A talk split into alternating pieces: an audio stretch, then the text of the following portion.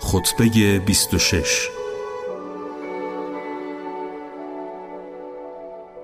پس از وفات پیامبر و بیوفایی یاران به اطراف خود نگاه کرده یاوری جز اهل بیت خود ندیدم. که اگر مرا یاری کنند کشته خواهند شد.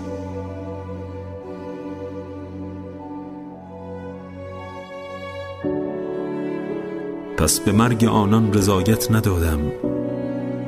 چشم پر از خار و خاشاک را ناچار فرو بستم و با گلویی که استخوان شکسته در آن گیر کرده بود جام تلخ حوادث را نوشیدم و خشم خیش را فرو خوردم و بر نوشیدن جام تلخ از گیاه هنزل شکیبایی نمودم.